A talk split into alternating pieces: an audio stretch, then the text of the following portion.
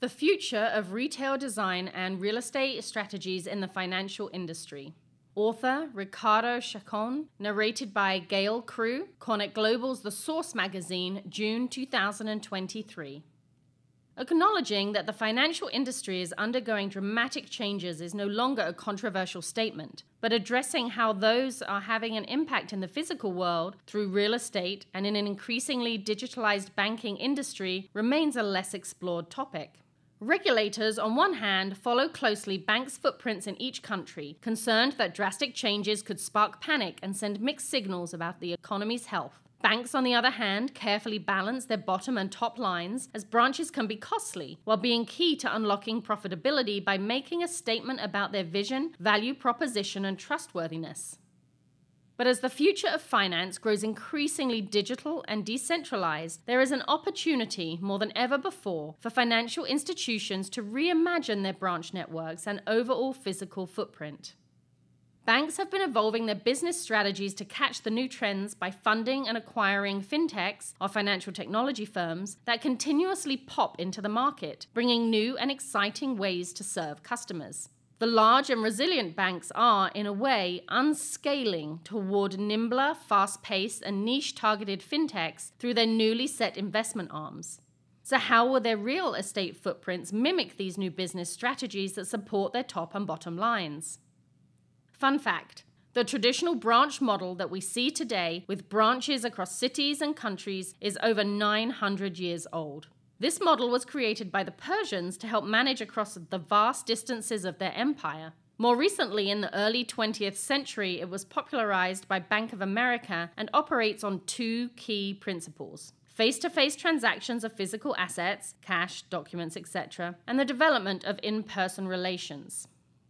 As the story of financial services will continue to evolve, we can make sensible assumptions about the key principles that will drive their real estate strategies in the future. These are 1. Design as destination will be a key factor for differentiation, as it will speak to customers from an aesthetically pleasant and improved experience. Being considerate of how design can create a seamless transition between physical and digital channels will likely separate winners and losers. These design strategies will enable targeted awareness of specific products, company values, and sustainable practices. 2. Prioritize experience over possession. Experience is everything a business and a brand can do to truly connect with the customer, being driven by design strategies that prioritize such questions as how did the branch make me feel, rather than what did I do in the branch, will be key to achieving this. This largely unseen word of mouth component when customers make decisions will remain present, and the more growing number of younger customers entering the market will be more connected and more conscious of social validation than ever before. Three, the physical footprint will continue to change, driven mainly by the current pressures financial institutions have to improve their bottom lines. The answer may no longer lie in fewer and smaller branches, but rather in having many more. However, their look and feel, as well as their raison d'etre, would be different. They could be counter multiplication of digital beacons or satellites across cities with the sole purpose of brand positioning, enabling versatility in product deployments through screens rather than traditional services such as cash transactions, which usually results in expensive design and regulatory considerations. 4. One size fits all will evolve, differing from the rapid expansion banks had in the 1990s that led to this approach. Customers will increasingly have instant access to trends, as well as a higher cultural sensitivity, which will then be translated into rather kaleidoscopic design strategies, varying per location and cultural context. These spaces must be able to communicate with the communities in their locations through their people, their art, and their digital services. 5.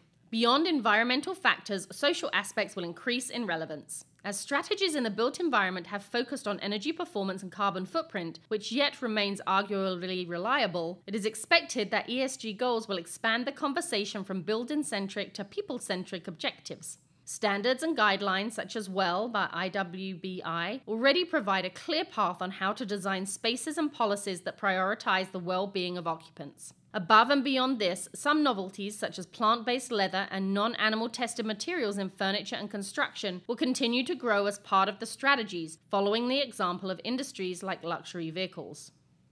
6. The birth of the digital real estate footprint.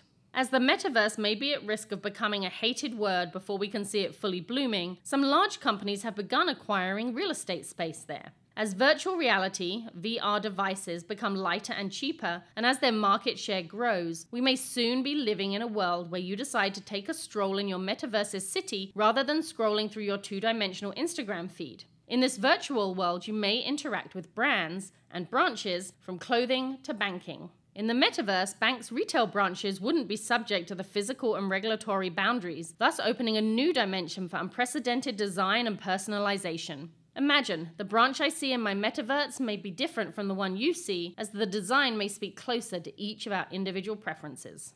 About the author Ricardo Chacon, Masters in Engineering, well AP, is Property Manager Consumer, Private and Business Banking at Standard Chartered Bank.